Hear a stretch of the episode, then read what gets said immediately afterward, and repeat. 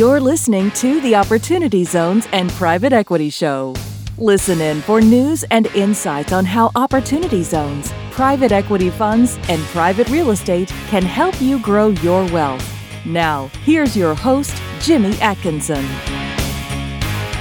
Welcome to the Opportunity Zones and Private Equity Show. I'm Jimmy Atkinson. Today on the podcast, we'll be talking cold storage and the growing market opportunity for this unique real estate sector. And joining me today to discuss this topic and more is Chad DeBolt, Managing Director and Principal at Saxum Real Estate. And Chad joins us today from Austin, Texas.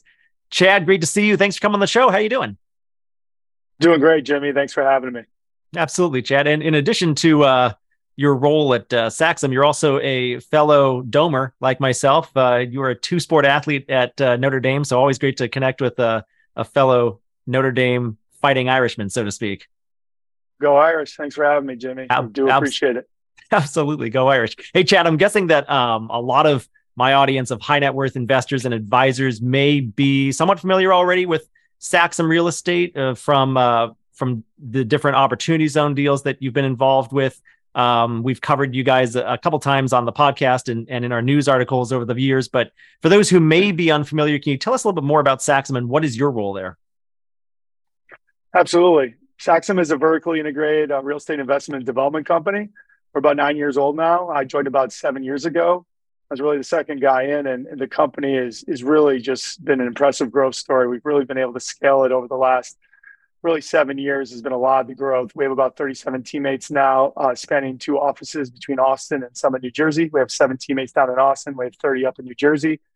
And really, our goal is to create a, you know, our goal was to create and is to create a vertically integrated network of, uh, you know, investment development company. Um, and we really focus on industrial and multifamily assets. Those are our main focuses.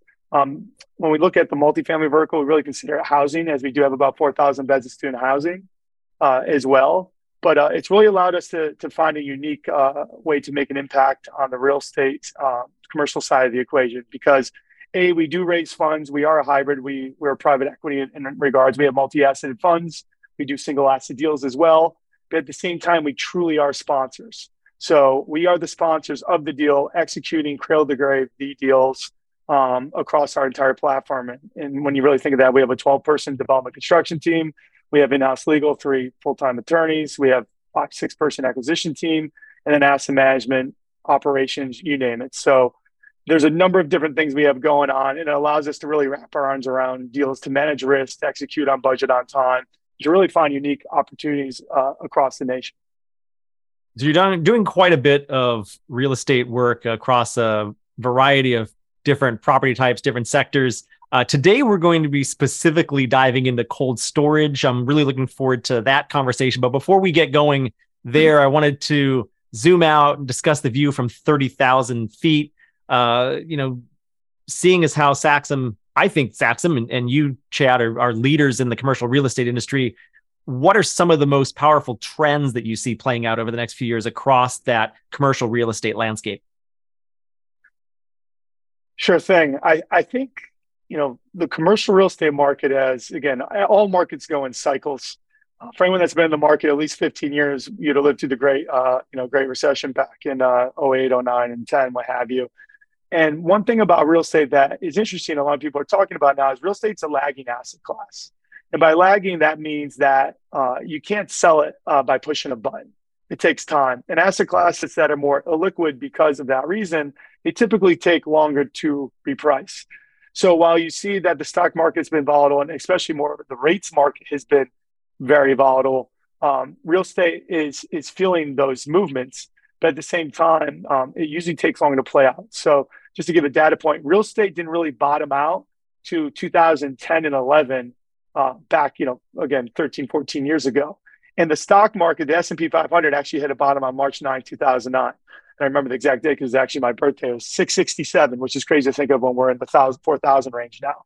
That's how beat up the market got. So it is a very unique um, thing to keep uh, mind of. And I would say real uh, feels like commercial real estate is more in the news this you know these days than it was 15 years ago. Um, and I think when you look at that, it's been mostly focused on um, the moving rates. We we have had the largest rate move in the last 20 years. Um, and as you know, a lot of almost all investments in private equity deal with leverage.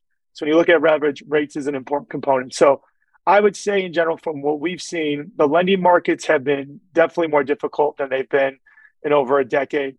Uh, for almost most deals, um, when we're talking to equity, it's as is important that the debt is lined up already before equity is really looking to commit on on some of these deals. And this isn't a you know anything unique to Saxum. Any sponsor would tell you that across the market. So I do think that uh, this this will be a choppy market over the next year to 18 months in general.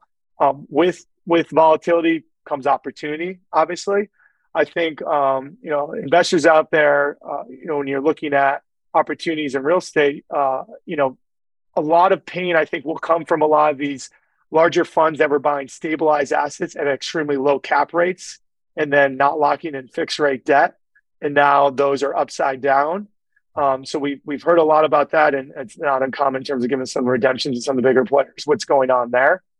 Um, so th- that is one thing that will play out, uh, you know, over time.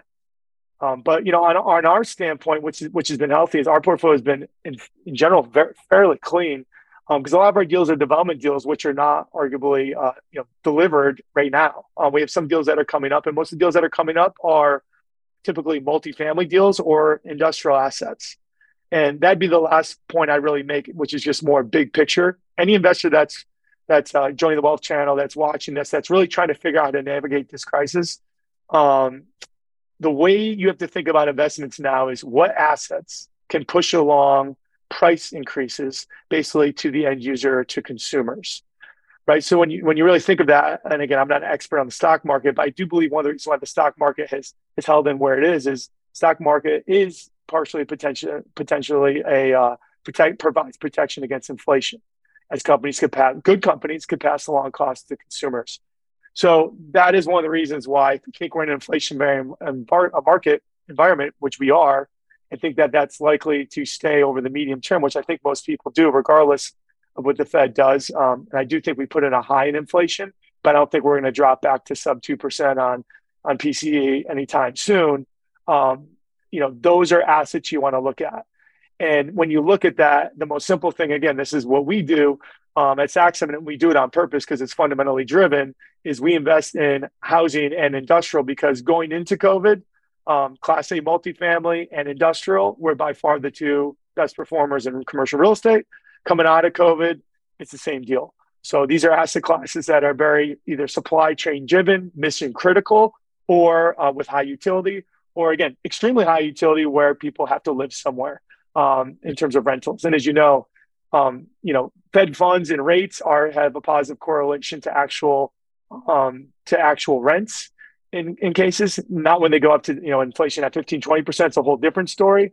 But if you're uh, a potential homeowner, you're now starting at seven percent mortgage rates um, versus potentially renting. So that equation does matter versus buy versus rent. Um, so so we've seen large upticks in Class A rents over the last couple of years uh, in general, multiple double double digit type increase. And again, back to my point before, those are assets where while cap rates might be higher, while construction costs might be higher, you know, a, a good portion of that could off be, be offset and potentially more based on the ability to move rents, um, which drives NOI higher.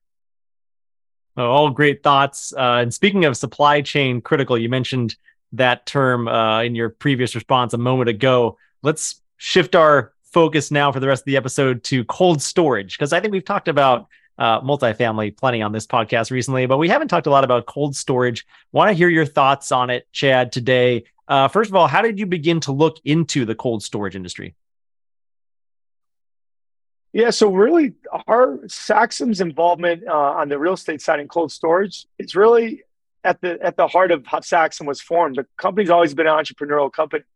We've always looked for unique you know unique trends that maybe people are not seeing um, undervalued asset classes ways to really extract uh, and create unique risk adjusted returns so through that process again being founded originally in jersey before we opened our austin office uh, Jer- industrial has been one of the largest asset classes in jersey for a long time. Um, it's not a hidden st- secret. And we had always known that. We always thought it was interesting but we never played in the space at the time because we had no edge. And we don't do things when we don't have it, an edge. And uh, you know you're dealing with the Prologises and the Dukes of the world, very large companies, publicly traded, much lower cost of capital than we have, it's hard to beat them. And if you do on an asset, you're probably overpaying, and we don't play that game either. So, so for us, when we started to look at ways to get an industrial, um, and, and, as we did homework and just look for interesting ideas, and similar, like you mentioned earlier, on opportunity zones, that's we fell across that something that came along our way. We did a lot of homework. We've done 10 Oz deals to date. So, again, not too different from opportunity zones. When we started to look at cold storage uh, in general, um, we just thought it was almost it was very surprising to us of how fragmented and untapped of a, an asset class it was. And to really understand it is when you look at cold storage cold storage represents less than 2% of all industrial assets.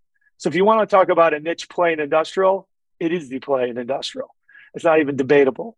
Um, and there's a number of reasons you know why that happens. And, and when you dig in and from a real estate lens you start to peel the onion back the average age of a cold storage building is 42 years old so we're talking old buildings, low clear heights, a lot of inefficiencies. These are triple net leases, and which means a number of those expenses are pushed onto tenants. Well, if you have an old building with beat up insulation, cracks, a lot of you, you can think about a number of inefficiencies. If you're a tenant, that a lot of that gets pushed onto you in some cases.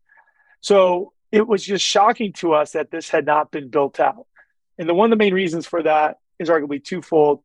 First off, the cost of cold storage typically is at least 50% to double of dry.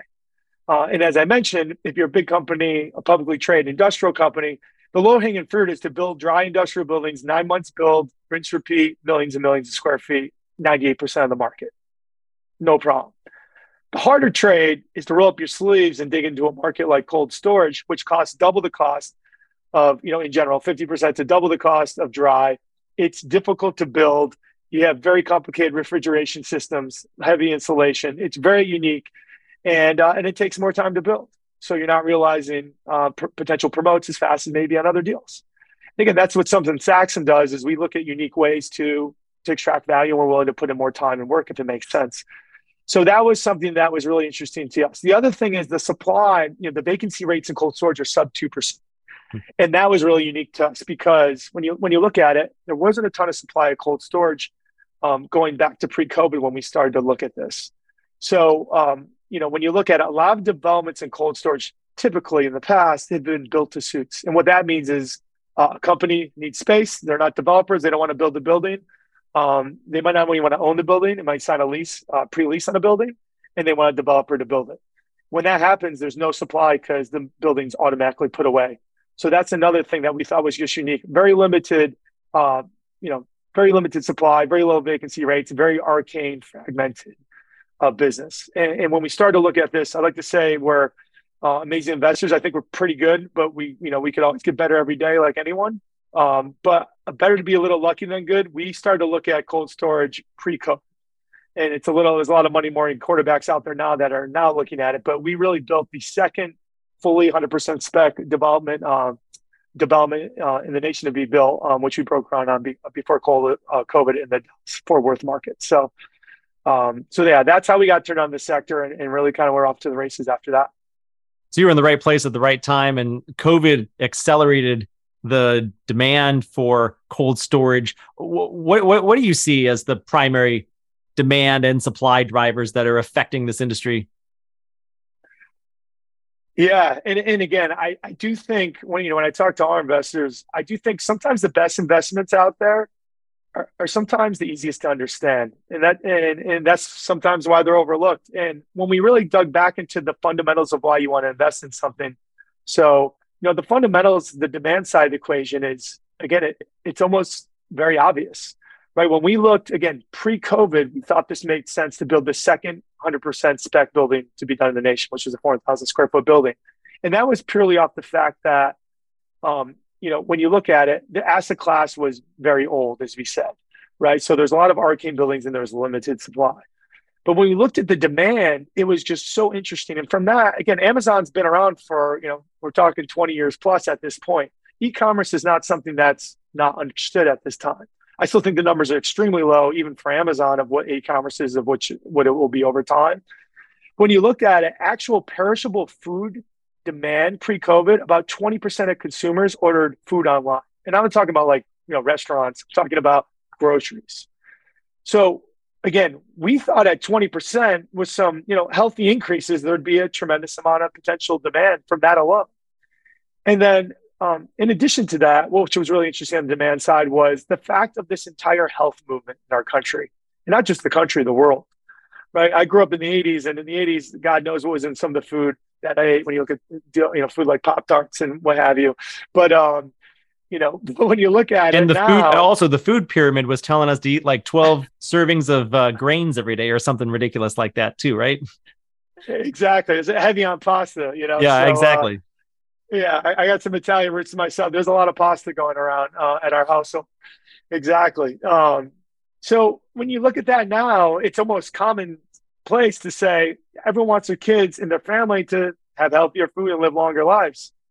And what that means is most consumers don't want food that lives on a shelf for over six months. Mm-hmm. And what does that mean? Well, it means something very simple. It means that you have to remove a number of the preservatives from that allow it to live that long on a shelf. And when you do that, um, it means that, well, food doesn't last as long. So the only way for this food supply chain to basically manage that is to chill or freeze the food, period. There's no debates. So like when we looked at that, it just again very fundamental, you know, drivers on the demand side of the equation. And I would tell you again, better to be lucky than good. That consumer number of online sales now is 70% of consumers order perishable food online at in, in some facet. So we never expected that again to happen that quickly. COVID just exploded and added you know, a number of tailwinds to the sector right? So, so that's that. And then on the supply side, and I talked about a little bit earlier, given how low the vacancies are, sub two percent, you have this very arcane, you know, national network of of older buildings that really are out there. You know, in our view, is again, we're developers, and our head, head of construction has uh, numbers of years, um, you know, of, of experience building cold storage. We looked at as ability as, hey, we think we could build this. We think we can build it on budget, on time and we think there will be a lot of demand for new buildings. So that's why, you know, to bring it full circle, that's why we felt comfortable breaking ground on a 100% spec building pre-COVID. Um, and now the market has become, you know, even more interesting since then. Yeah, you had some tailwinds at your back pre-COVID, and now it's really accelerated with the behavioral changes that consumers have undertaken uh, in in response to the pandemic. Uh, so I'm imagining these cold storage facilities. There's uh, perishable food, grocery type stuff. Maybe I'm um, thinking maybe prescription medication that needs to be kept cold or, or frozen. Or uh, what what else is there in these facilities? Who are the tenants that are most active uh, in in this space? Yeah, it's it's it's it's been fascinating. I always always kind of joke about it. I love food, just personally. I, I, I love thinking of food and different types of food. And I never, growing up, I never would uh, want to work at a restaurant. I do much other, you know, different manual labor type jobs because I didn't want to see how they made the food. Hmm. I managed to work my way into the food business on the storage side, which is exciting. So it's been really fascinating to learn about it. And like the food supply chain people in our world, frankly, we just take for granted the fact that you could go to the store and get a, a fresh avocado. Like 20, 30 years ago, that was not like that. You know, when you think of seasonal fruits and vegetables, like it's just, again, things that we've been spoiled with over time that are very complex. They're very driven. There's so much science and, and just technology behind it that we all just take for granted in our daily lives. And when you really start to look at it uh, from a logistics lens, it is just really wild. Um, you know, so you know, I guess before I describe like some of those specific companies, I think like you know, one way I want to answer the question to start is there's two type of really users when you think of cold storage. So again, Saxum builds the real estate. Where we build cold storage buildings, right? And on the real estate side, if we're, if we're obviously owners of buildings, it's really important to us to know who those tenants are. And really, the type of tenants that exist are twofold. There's direct users, and then there's 3PLs, which are called third party logistics providers. When you think of direct users, think of it as this think of the Walmarts, you know, the Targets of the world, um, potentially like the Heinz's or the Conagra's, big, massive food companies that are out there, right? And some of these companies, they arguably logistics companies. They own a bunch of their own warehouses. They run their own warehouses. They know what they're doing. In some cases, though, like for example, Amazon, for example, some markets they grow so fast they just run out of space and they can even wait the nine to 12 months to build another building. So they lease space.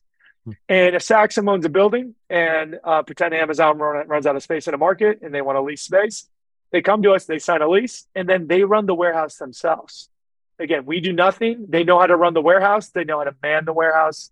Um, and again, they're logistics experts, period. That's about 20% of the tenants in the market, big, large, massive companies that a lot of us would know that have some type of need for, for refrigeration.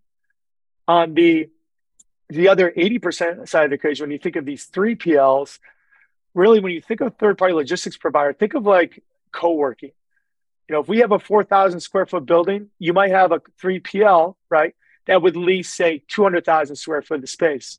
When you convert that to pallet positions, which is, you know, the lingo for obviously logistics, it's about 25,000 pallet positions, give or take. So we might have a 3PL that says, hey, we want to lease your two, you know, half of your building. Um, and what they do is they make money two ways. They make money typically off storage, and that means they lease from us at X price per pallet, which they then release at a higher price. Just again, like co-working, not too dissimilar. But then there's a large amount of costs and fees, which is interesting, especially specific to food when it comes to handling, or it might be blast freezing or case picking or cross docking. All these unique things that might be specific to food. Um, you know, uh, quality control of the food. Is it at the right temperatures? Are we checking that? All those things, right? And there's all those services that arguably, you know, have to happen. Um, and that's what a 3PL does, right? So a 3PL, in this example I gave you of 25,000 pallets, they might have 100 clients that uh, pay, um, that need 250 uh, pallets of storage annually. And those pallets are in and out, right? There's movement, there's obviously velocity and movement of those pallets. But those are like a way to think of those customers. And to give even a further example to help, um, you know, to everyone out there learning, and listening to this, um, and I'll use ice cream because I love ice cream. Ice cream uh, is basically stored at minus 20 degrees. Produce is 38 degrees to give you an idea of the bandwidth of these facilities. You might be, pretend you're an ice cream company uh, franchise that has 20 retail stores. All you might care about is every other Wednesday, you want a pallet of ice cream to show up at every facility. And that's all you care about. You don't want to lease an uh, industrial warehouse. You don't want to own a warehouse. You don't want to operate a warehouse. And by the way, you might not even want to deal with the transportation of your goods from the warehouse to your 20 retail stores. That's exactly what a 3PL does. There, and there's thousands, millions, arguably, of these, these ice cream companies that want to outsource the logistics because that's not their daily blocking and tackling. So that's what, um, you know, and that's where you know, we've uh, been involved as well on the 3PL side, you know, of the equation. And when you think of other companies, to answer your initial question, when you dig in, French fry companies, protein companies, protein can be chicken, you know, what have you, seafood, you name it, um, produce companies, pet food companies um, are very interesting as well that need to store the food, which basically it might be a distributor that's storing food that they might sell to a processor that chops up all the meat and then refines it to their end product. So there's all these unique supply chains within the food market, which are just fascinating. Uh, and one thing to just bifurcate is this: I do get questions a lot about vaccines. Do we store vaccines? Just given that we're coming out of a pandemic. And just one unique thing to note about that is most pharma companies will basically store that themselves. It becomes difficult uh, as well because a lot of those vaccines have to be stored really at over minus 100 degrees. So the refrigerant system for minus 100 and lower is different than a refrigerant system that could go minus 20 to 38. So another way to say that is I'm, if I'm a developer building specs speculative space and it's not a built to suit for a XYZ pharma company, it's pretty risky. You have a very low customer uh, audience base to lease that space. So that's not typically something that we focus on. You're doing food and only food, basically. Is that right? yeah, I'd say heavy on food and uh, human animals food. I said, the pet food companies, you name it. I mean, heck, some of these pet food, the way treat, people treat their animals these days, I think humans could eat some of this pet food, frankly. Probably, but yeah. uh, that's a whole other story. but uh, how healthy the the whole humanization of animals, which you know, I have two dogs. Uh, I understand it and get it, but it's it's a real thing. It's very interesting. Yeah, I'll bet. Well, we won't go down that rabbit hole any further, but uh, maybe save it for next time. Well, so this uh, incredible market opportunity here with cold storage, a lot of tailwinds. Has it gotten really competitive? What does your competitive landscape look like across this uh, this industry? Yeah, I mean, when you really look at it, which is what's really interesting is that it is a growth market, right? And I think again, as investors, you you want to look at products where you could where there's pricing power. Prices could be passed along to the to the end user. That's that's critical. But you also want to look for markets that are actually growing, and there's increasing you know demand um, for the overall you know universe. And when you look at it, um, it, it, it is it is extremely interesting. There's about 350 million square feet if you look at like actual in place um, product in cold storage. We expect that to really grow to over 500 over the next decade, 500 million square feet. So like these numbers, this is a growth market. There's a lot of tailwinds for the reasons we already talked about before, you know, into the space. What becomes so interesting is this. Remember, I said about 20% of the market are, are these end users, the big, large, large logistic, Amazon, Target type companies, right? And again, they kind of do their own thing, right? So if you put them aside for a second, you basically say, well, what's this 80% look like? What's this 3PL market look like? And when you start to look at that, then it becomes even more fascinating. And by that is there's basically three main players that dominate that entire space on almost on a national level and pretty close to a global level. It's a little wider than that. But there's three companies, Lineage, Americold, and US Cold. Americold publicly traded. The sticker's cold. Anyone can look it up. Lineage is a, is a, is a private company. We look at it, Lineage is the largest player in the world in cold storage 3PL, largest. Americold is number two.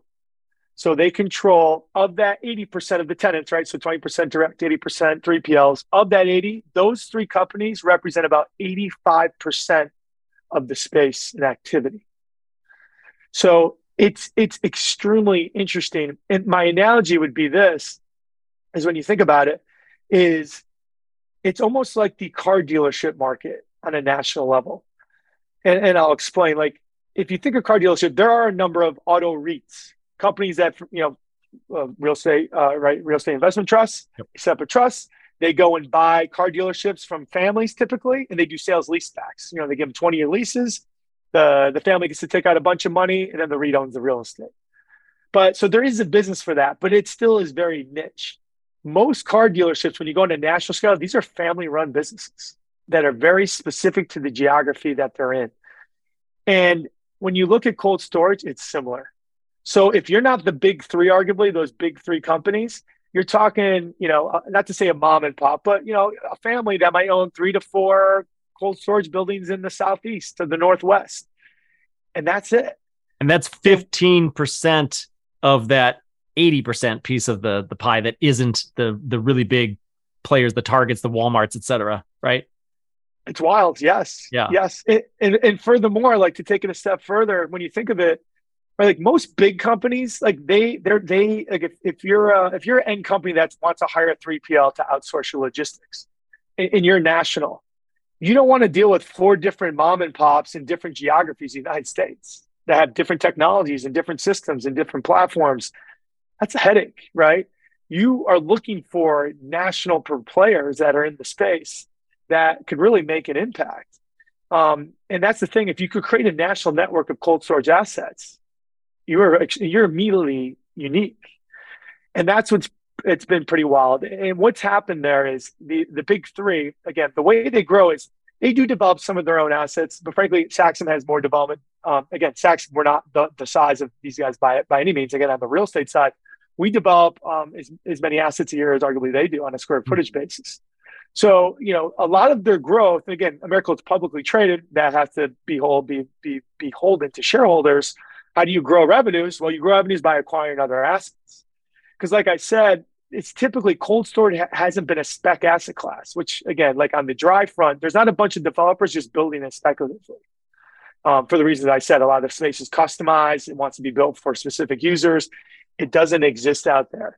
So the way they've driven growth over time is buying 3PLs that have larger over time, right? And when they, a company gets big enough to to get purchased, one of those three are typically buy them. Um, and and it's created this unique uh, dynamic in the market because remember what I said earlier. Um, there is the average age of a cold storage building is 42 year old, 42 years old.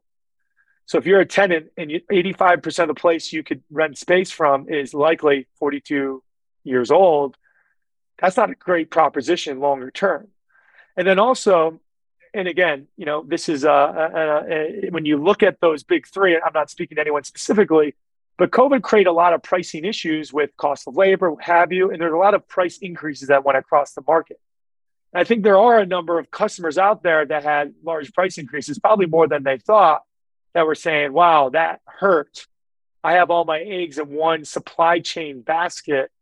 We got to figure out ways to diversify this from a supply chain logistics standpoint, just to protect our own businesses from potential other increases. So there has been, you know, there, there's this very unique opportunity set to play on the 3PL side of the cold storage space. So are you guys uh, partnering with 3PLs? Are they leasing space from you, or are you becoming your own 3PL? Help help help me understand what what's going on there.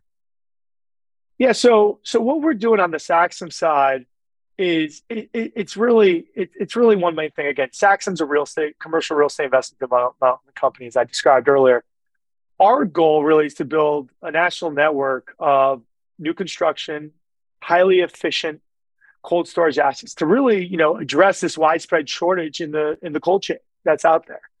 And we feel comfortable, a from a spec side, that there is enough demand to actually fill these assets over time, um, given some of the demand variables, you know, I, I mentioned to you. But um, at the same time, you know, which has been unique is, you know, we do have a sister company completely separate from Saxum that's named Arcadia Cold uh, Storage and Logistics. And Arcadia is a 3PL um, and it's really unique. And uh, and that company is run by a guy named Chris Hughes. Chris Hughes uh, is very well renowned in the cold storage universe. He was uh, he was at Americold earlier in his career. Again, number two player in the world. And uh, you know what he did was he is over time he worked. He was a chief commercial officer at Americold for a number of years, so very high high ranking guy there.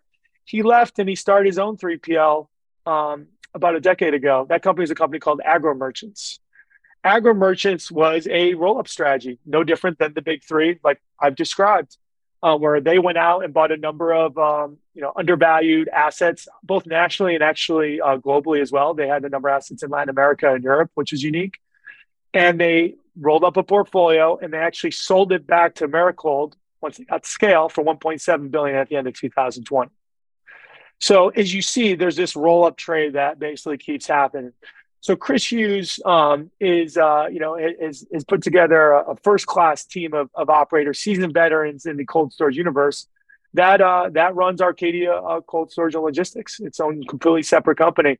He's been doing an amazing job there, and you know, we have a number of facilities that are all public. Um, that uh, about six so far that are uh, in construction. Uh, I think five of the six are going to be delivered this year. Um, and again, Saxum is building a number of these buildings, so that is know, part of the uh, some of the connections there is that the ability to understand that a building can be built on budget on time. That building I mentioned that we built pre-COVID, we broke ground on in DFW, second spec building to really be built in the nation. Um, we built that on budget on time during COVID, um, which when you deal with steel, given what happened with uh, steel prices, is almost heard of. So again, a huge, uh, huge shout out to our you know development construction team that really executed that, led by Kieran Flanagan on our side. But um, that's what's really been unique, and it's been fun on the Saxum side to watch these guys operate because that's that's not our our daily business. We're real estate developers. We know how to build buildings on budget, on time, and that's what we do. That's our lane, and we stick there. But to see a company like Arcadia grow um, with Chris Hughes, you know, leading the charge there, it, it's just been you know fascinating. And there's been a lot of interest from a lot of these um, potential tenants um, that are, you know, again, that are out there and um, looking to diversify the supply chain. But not even just that. There's a lot of tenants that actually just need new space that might not even, you know, have a provider now. Like I said, due to a lot of the demand forces that are at play that are growing this this sector. So, again, it's it's been really unique to watch um, these guys um, operate and just really see how that side of the business, you know, really has played out over time. Got it. I'll, I'll ask you a little bit more about Arcadia in a few minutes, but uh, bringing it back to Saxum, you just mentioned you're a real estate development firm. Cold storage isn't all that you do. How does this cold storage strategy fit into your overall strategy as a real estate investor at Saxum? Yeah, so it, it's again, it is a mission critical strategy for us. Again, two food groups are housing and industrial you mentioned earlier, you know, of the industrial side of the business, it's definitely half of that business by far. Um, you know, quietly we are, you know, we are the largest uh, developer of cold storage in the nation. We don't really, you know, um, we don't really, you know, boast about that. We stick in our lane and just keep our head down and work hard. But we have uh, over a couple, you know, two and a half million square feet plus of, of development right now across multiple assets, not just those first six, you know, approaching close to nine at the moment, frankly. Again, a number of those are confidential, but um, you know, we we are very active in the space. We're very focused on the space. Um, and again, not just deals that maybe uh, might work, and again, might work where if, if a deal fits for Arcadia, where that could fit them as a tenant. Again, that's that's their decision. It's a completely separate entity. Um, you know, there, there's opportunities there, but we are also investigating on a, you know, also opportunities to do built to suits for other tenants that we might be speaking to on the direct lease side. Because again, a number of these assets, um, while we might lease space to a 3PL like an Arcadia, we are taking speculative risks at, at times, sometimes in these assets, you know, to the tune of one to 200,000 square feet, um, where we're out there directly looking for, like I mentioned, like these Amazons or Targets that might need some extra space, right? So um, sometimes we might come across clients in that space that say, hey, that's great. You got 100,000 square feet. I need 300. You guys um, are obviously capable to build. Do you want to build this for me? Um, so we we are we are multifaceted to able to do that um, um, on multiple fronts. So it is a big focus for us. Again, it's very straightforward of why the demand's there. We love to stick in lanes where the demand is obvious. And um, you know, for our investors, typically on the real estate side, the way to invest is we have a number of unique uh, GP investment vehicles where we're raising. You know, Saxum is over time we've raised a couple hundred million dollars of ultra high net worth capital, which is similar to obviously audience that that you speak to actively, but we've raised about three to 400 million of institutional capital as well. So one thing we do that is unique, provide opportunities for ultra high, high net worth investors to invest on the GP side of some of our investments. And a number of those um, are actually in some of these cold storage deals. Um, not all of them, but ones where there's opportunities to have a GP component. Um, we we will look at that, and we have uh, you know we have um, you know a GP fund that work on right now that that basically part, you know partakes in that. So you know that's how we look at it. And uh, you know that's how we look at uh, giving our investors uh, exposure on the uh, cold storage front. Uh, where where does cold storage fit typically would you say on the risk return spectrum? Uh, w- what are some of the risks associated with cold storage? How do you assess those risks? And and what kind of returns are you targeting over what investment period. Sure thing. So typically again you're talking development returns you know uh, you know and it depends. Time horizon's important on that. Hmm. but you're really trying to target returns really between the two two and a half x to, based on you know hold periods which you're getting mid to high teens type irrs again these are development deals. So they that's not arguably too different on the real estate side where if i was doing a development multifamily deal same thing high teens low double you know low 20s potentially irrs um, you know, on the project level, and then net, you know, not net to investors not too far from there, you know, similar. Um, so that's really, you know, how we look at it on the real estate side. Again, we're building new development construction. Um, you know, again, it, it, it's, you know, it's typically uh, pretty straightforward. When you think of risk, that's where it really also becomes interesting because, again, as an investor, as an astute investor, you never want to look at an absolute return to judge investments you know that's what a Sharpe ratio is is when you judge an investment based on its risk adjusted return what's the risk that asset could go to zero versus a 5x versus a 2x right?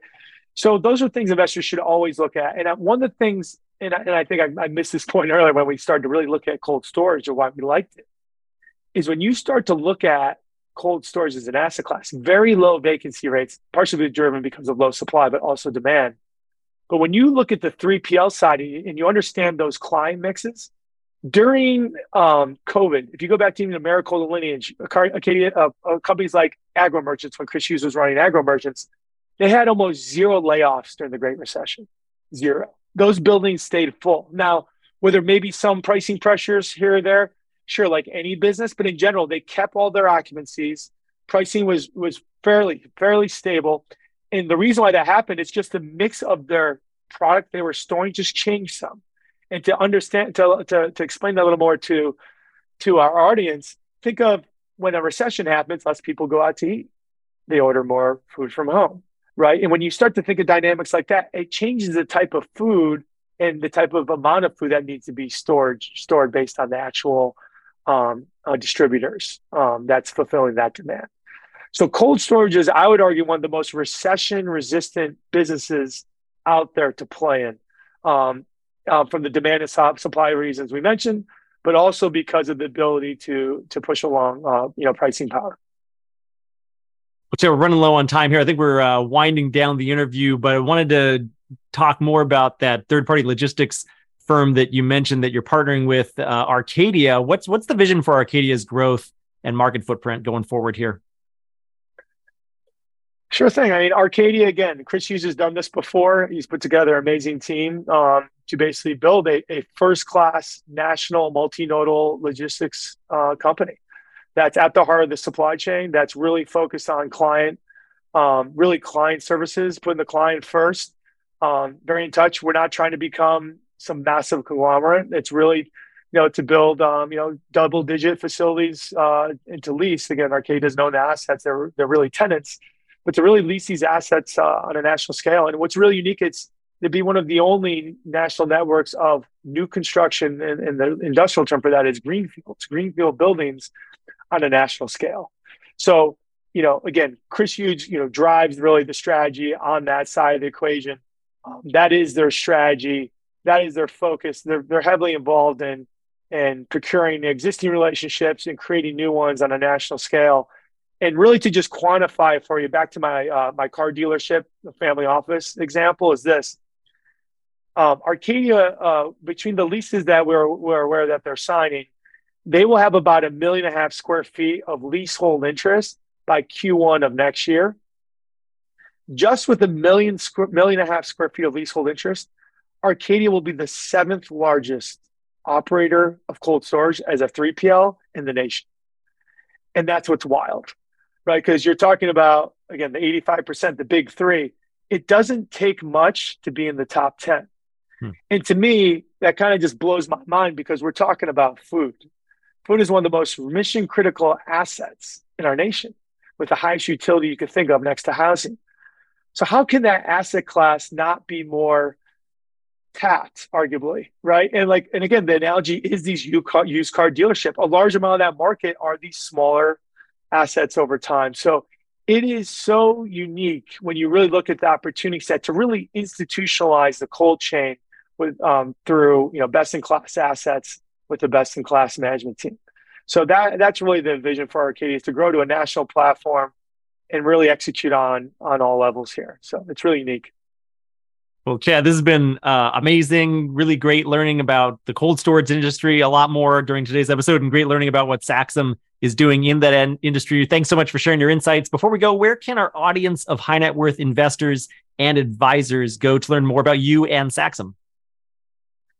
Sure. Saxum Real Estate, just go right to our website. It's uh, www.saxumre.com. And then Arcadia, same thing. Just look up uh, www.arcadiacold.com. Um, you could you could see the existing Arcadia's existing portfolios there. You could see all the leadership and management of Arcadia, including Chris Hughes, is all there. You can take a look at some of these buildings, um, which again are just fascinating. Uh, just to again, one last thing I'd say to quantify that, you took about a 400,000 square foot building, and you really look at that, it's like six to seven football fields of area. So again, when you think of the supply chain and how mission critical is uh, to us as a country, it, it's again, it's extremely interesting. Yeah, it's a big building, and uh, a lot more of them need to be built over the next few years. It sounds like. Uh, I'll be sure to link to the Arcadia website and to Saxum's real estate website as well in the show notes, which will be available on our website as always at opportunitydb.com/slash podcast. We'll have links to all the resources that Chad and I discussed on today's show. And please be sure to subscribe to us on YouTube or your favorite podcast listening platform to always get the latest episodes. Chad, again, thanks so much for joining me today. Really appreciate your time. Appreciate you, Jimmy. Thank you. That's it for today's show. If you enjoyed this episode, please consider leaving us a rating and review to help spread the word to other investors. And we'll be back soon with another episode.